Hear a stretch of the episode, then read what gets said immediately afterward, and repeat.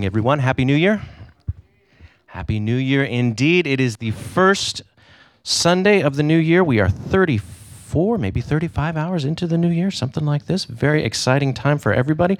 I did want to ask, um, just as a way to get us thinking about it here, anybody have any New Year's resolutions they want to share with us this morning? All right. Well, mine, I have three. I have three.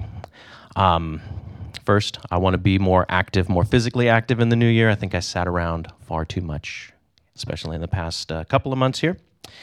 Um, I want to be more intentional in prioritizing relationship. I can get very sucked into tasks and getting things done and not be proactive in that. And so I'd like to do that. And thirdly, I just want to do more things that are not scrolling on my phone, right? I want to do things that are, you know, maybe creative, maybe, you know, growing the mind and that sort of thing. So more reading, more writing, those kind of things. So as we think about the new year, it is always good to see what God's word has for us because we could look at we could look at a lot of the books in the New Testament, and towards the end of all of the all of Paul's letters, he tends to go into very practical steps for us, very practical ideas for the Christian life. There, um, if you look at uh, Ephesians, for example, Ephesians has six chapters in it. If you look at the fifth chapter, it talks about you know be imitators of God and live a life of love like Jesus and be filled with the Spirit. See, these are great practical ideas there. If we look at the book of Colossians, it has four chapters. Chapter 3 talks about, you know, setting our minds on the things above and not on the things below.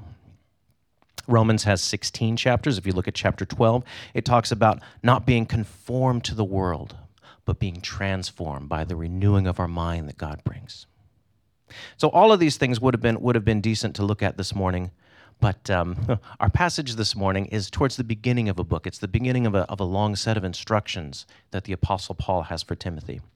And so, because it begins with first of all, it seemed like it was a good one to, to start our year with. It seemed appropriate. So, let's, uh, let's open with a word of prayer, if we might. Heavenly Father, we do thank you for your word. We thank you that we can come together here on a Sunday morning, a smaller group, and, and just dive into what you have for us. Lord, I pray that as we as we do explore this and as we do see this that your spirit would be at work among us and that in all of it you would be glorified as you transform us. Pray this in Jesus name. Amen. So just by a little bit of background, this is a standalone message here. We're not going to be moving into a series on on 1 Timothy by any stretch.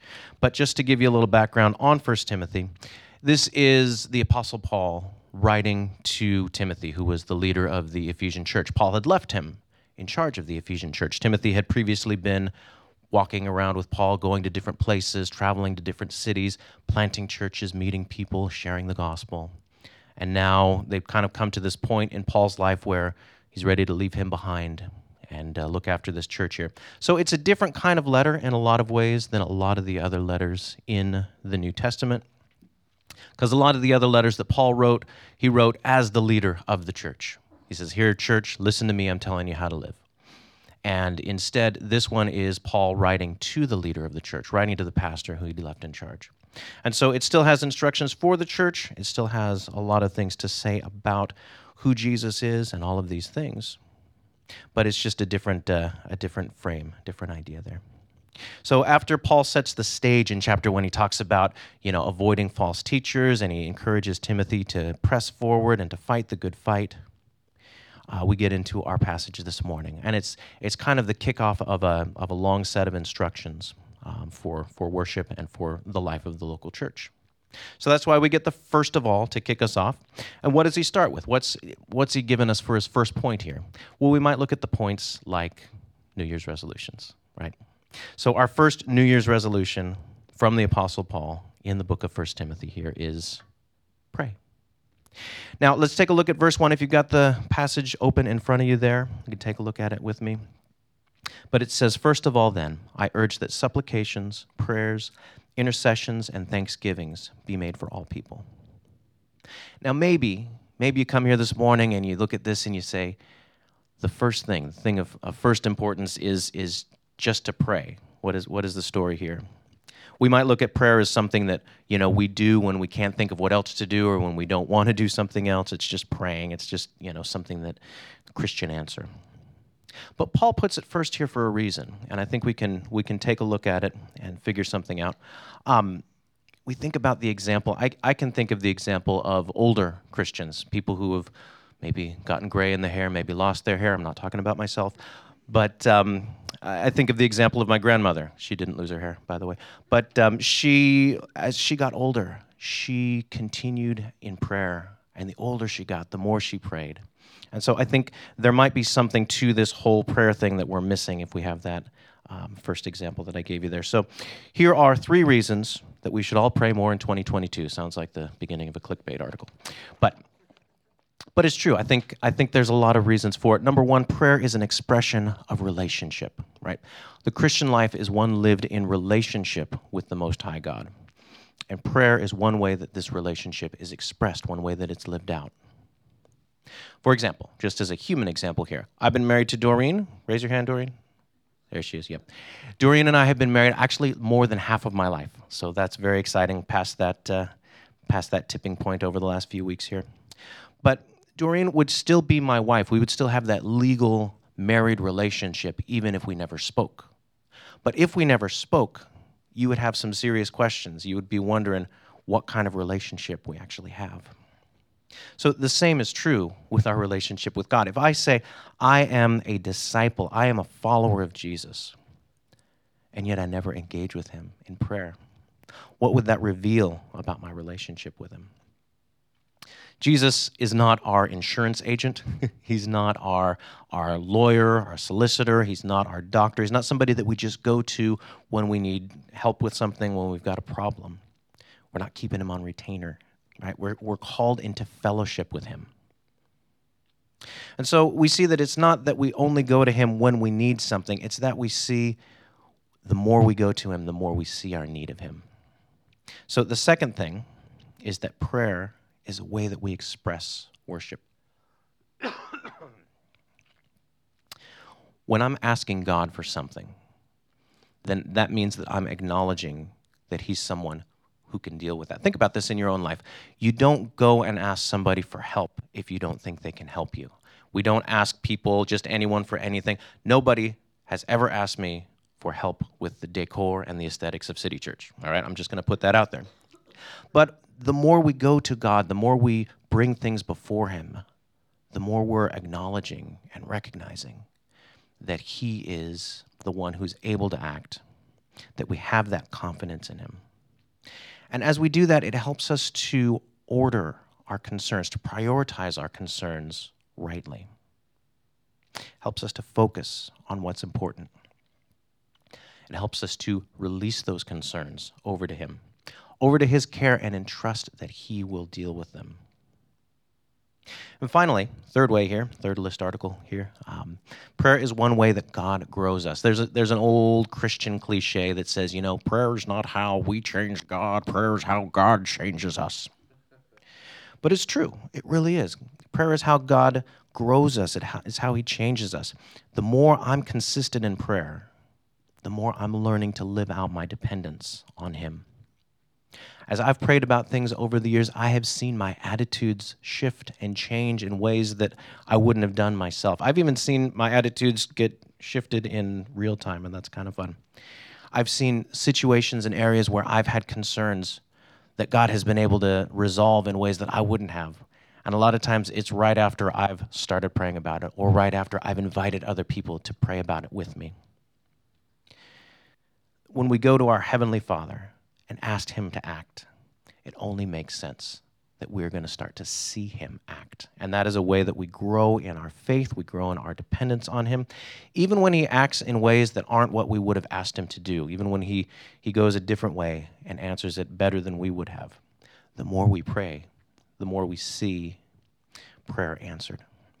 And that's just one way that prayer grows us. So that's why this is a this is an important first uh, New Year's resolution for us to look at this morning. But Paul goes on. He goes on in verse 2 and he says, We should pray for kings and for all who are in high positions so that we may lead a peaceful and quiet life, godly and dignified in every way. Verse 1 says, Pray for all people. In verse 2, he calls us specifically to pray for our leaders. Now, you might ask, why, why is this a specific thing that Paul's talking about here? Well, one reason is that it lifts our eyes beyond our own circumstances, beyond our own you know, relationships and situations. It acknowledges that God is able to work things out on kind of those higher level things. But Paul is, is specific in, in the effect that he's looking at here. Look at that. He says, that we may lead a peaceful and quiet life, godly and dignified in every way. As we pray for those in power, we can pray for things like peace and justice. These are things that make spreading the gospel easier. These are things that make it easier for us to just live out our faith from day to, from day to day. So as we as we pray for our leaders, that's what we're that's what we're looking for there. Anya led us in prayer this morning. She prayed for our leaders, and I think it's just a good rhythm, a good habit for us as Christians to be in prayer for those who are responsible for overseeing our societies. It's an easy thing to overlook, but it's a key part of this uh, of this resolution. So yeah, let's be in prayer in 2022. Let's be a church that is known for praying. And I was trying to think of ways that maybe we could each, we could all grow in this together. We could think individually, right? What are, what are ways that I might be able to set aside a few minutes more every day? Maybe you already pray every day. Maybe you want to pray more every day. Maybe you want to be more focused in what you're praying for every day. We can think corporately. We can think as a church body. We have periodic um, all church prayer meetings. We have uh, ongoing prayer meetings with our community groups, ways that we can pray together in those contexts as well. So this is these are ways that we can do it as well. But I think the one that I would point us towards is interpersonally. I know a lot of people over the past year have maybe started praying in groups of two or three with just other people, maybe from their community groups, but uh, but just getting together, uh, on an informal basis and uh, lifting one another up in prayer. That's a great way to encourage one another. And it's a great way that we can grow and live out this resolution. So that's our first one. First New Year's resolution pray. Got it. All right. Second New Year's resolution is get a right view of God. Because we can really get a wrong picture of God as we look around us. If we're not careful, if we're not rooted in scripture, we can we can fall into traps. You hear people talking about not believing in God because he's he's cruel or he's distant or he's arbitrary. You know, there's that famous quote by Stephen Fry where he talks about God being capricious and mean spirited and stupid. And he based this all on looking at the world around us and saying, there's so much injustice, there's so much pain. Well, that's not the God of the Bible, though right? And so I don't I don't believe in that God either, if I'm honest. But we can understand where where Stephen Fry gets these ideas because you look at the world around us, you you build your idea of God based on based on your world, based on your experiences. But as Christians, we have the we have the luxury, we have the the freedom of being able to look at what God says in his word because he's revealed himself to us. And rather than letting our experience explain God, we can let God speak into our experience. We can let God put context to all of these things. So let's take a look at verse 3, because it says that a peaceful and quiet life lived out with dignity is pleasing to God. Now, you think about the Roman Empire and the Roman mythology and all the gods that they had, they're all petty and they're all meddling and toying with people. There's a very different uh, idea than, than what Paul is talking about in verse 3. verse 4, he talks about that God desires all people to be saved and to come to the knowledge of the truth. So, this is not a vengeful, condemning kind of sky tyrant. If you're not a Christian, if you're not yet trusting Jesus as Lord of your life, this might be a very different God than the one you've uh, conceived of. Even we as Christians can kind of fall into wrong thinking about God. We can think that okay well there's jesus and he's the kind and loving one. You know he's all right but that that that god the father he's up there he's waiting with all that condemnation. Or we might think jesus he's the savior he's the he's the kind forgiving you know he's kind of sneaking all of this forgiveness behind his dad's back there. But that's not what this says. Paul calls the father God our Savior.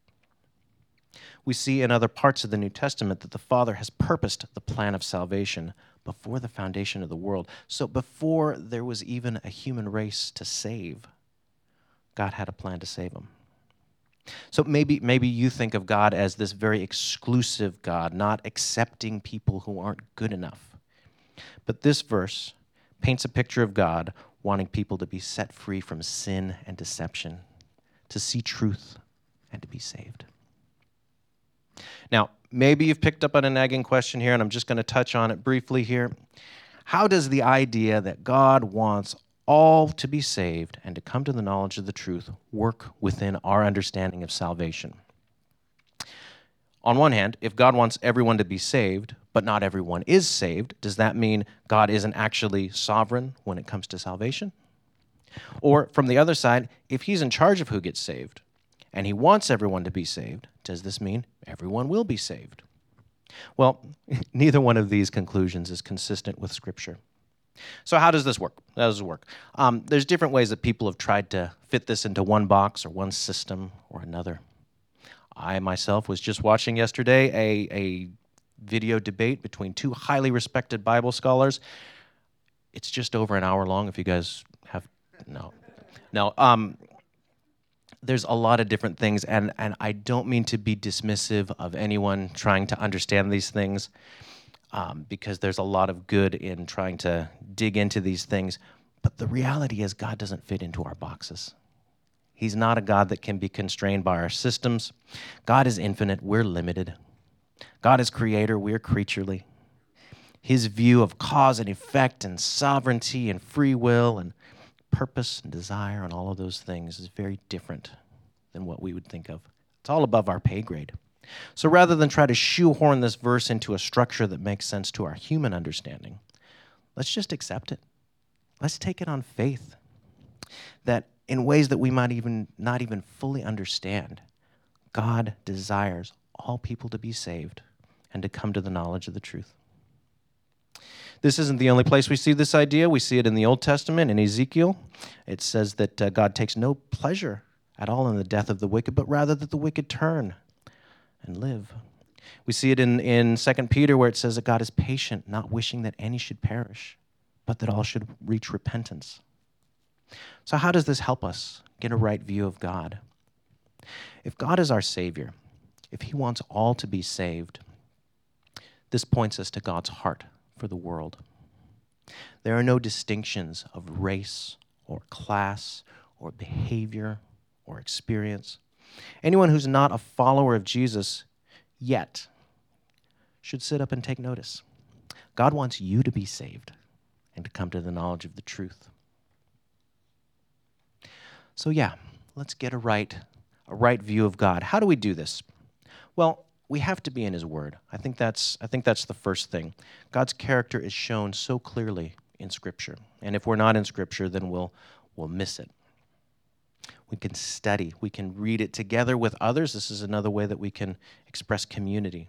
Read the word together, study together. Pray God's word back to him. You know, maybe you've, maybe you've heard of the model of prayer if we just step back to our previous resolution there, the, the model of prayer, the ACTS, adoration, confession, thanksgiving, supplication. If we start with that A, that adoration, our prayers become much more rich and much better informed as we have a better view of God from His Word. So, Augustine from the fifth century put forward this model of Christian meditation where we focus on the truths of Scripture, where we look at God through the lens of this truth, and we respond by delighting in Him. So, first resolution, pray. Second resolution, get a right view of God. Third one is our response, and, our, and I'm going to put it out here. It says, Our third resolution is to share the good news of Jesus. Paul starts in verse 5 by summing up this good news. He says, For there is one God and one mediator between God and men, the man Christ Jesus. If you haven't noticed, there's been a theme of all going through this uh, passage here. Pray all kinds of prayers for all people, especially for all in authority, for God wants all to be saved. So this is this is wide open, big scope. But then it gets really narrow and it says there is one God. One God. Not the not the dozens of gods that would have been in, in the mind of the Roman. And it says there is one way to this God, not like our society would tell us that there's many ways to get to God. One God, one way to get to him. But don't worry. Verse 6, it opens up again because this mediator gave himself as a ransom for all. So let's take a moment and unpack that. What is a mediator? So, a mediator is someone who decides in an arbitration case. So, if you brought a lawsuit, if you brought a suit against a company, um, you could bring them to arbitration, and the arbitrator would listen to both sides and, and make a decision as to what was the fair outcome. Now, of course, if you walked into the arbitration chamber and you see that the arbitrator that's been selected for this case is also a director with the company that you've brought the case against, you'd say, no, that's not fair. That's not right. We don't want an arbitrator who's going to be siding with the other team. And I think that might be why Paul is very specific, calling Jesus the man Christ Jesus. We can look at Jesus with relief and call him one of us. But truth be told, as, as, as we know, even though Jesus is one of us, even though he's, he's not going to be biased against us in that way, the facts of the case, they don't, uh, they don't stack up very well for us. We're all guilty, and that's why verse 6 is so important.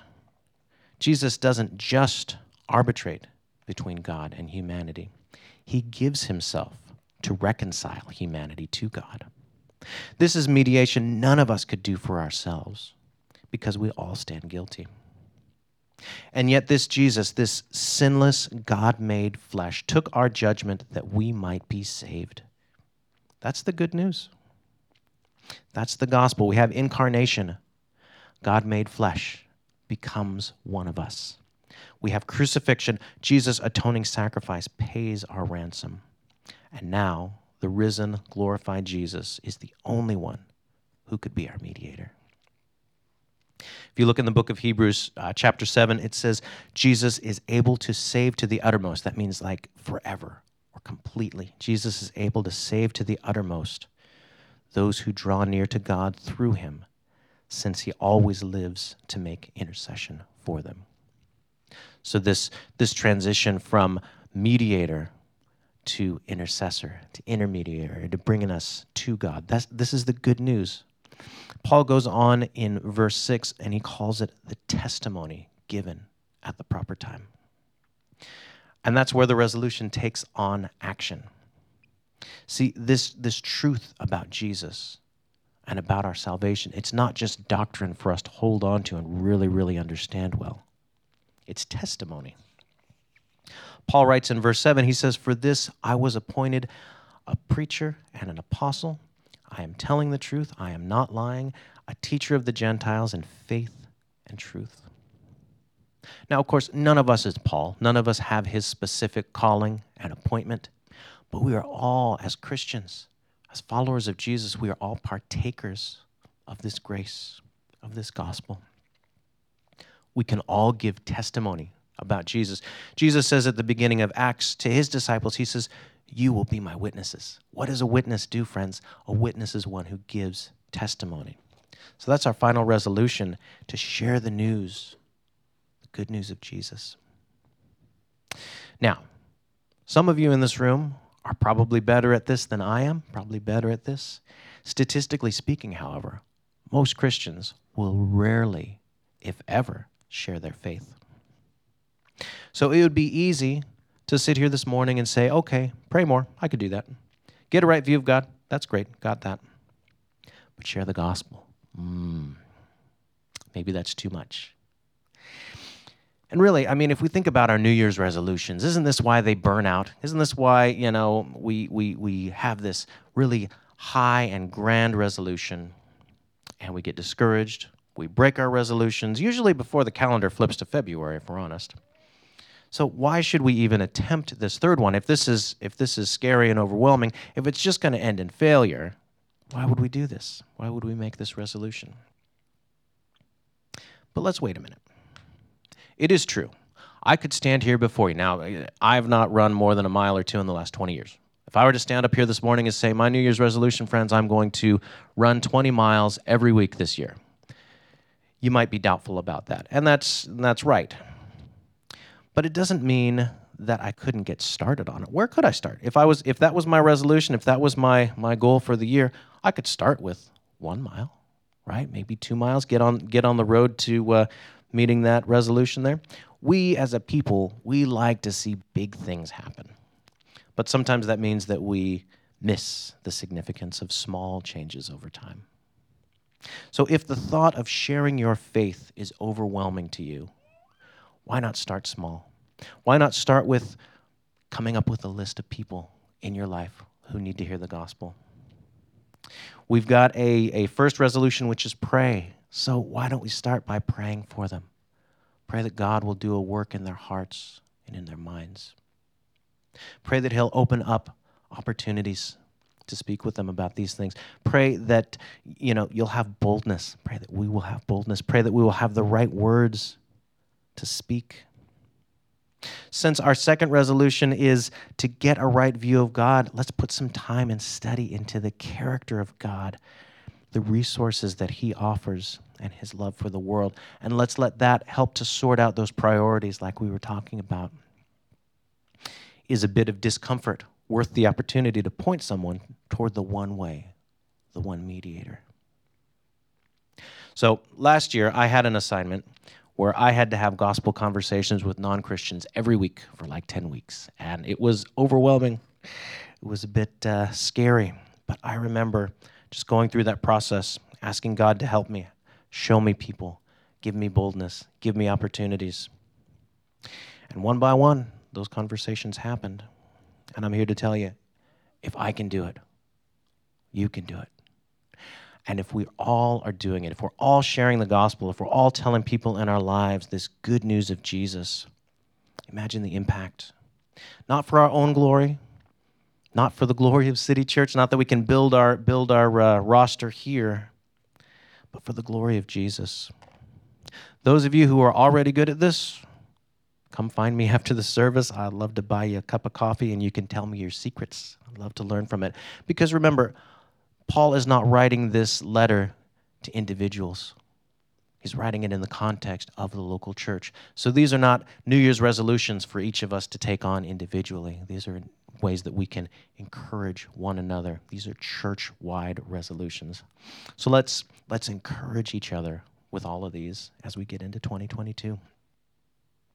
And of course, just to be clear, these are not written in the book of 1 Timothy to be New Year's resolutions. They're just resolutions. So these are not something that we say we're going to do in January and abandon by the time we get to February and then just move on with them. This is an ongoing thing that we're going to be working on, we're going to be growing in. All right? So let's be encouraging one another. Let's be seeing ways that we can um, just help each other along this way here so that we can get a right view of God as we pray and share the good news of Jesus.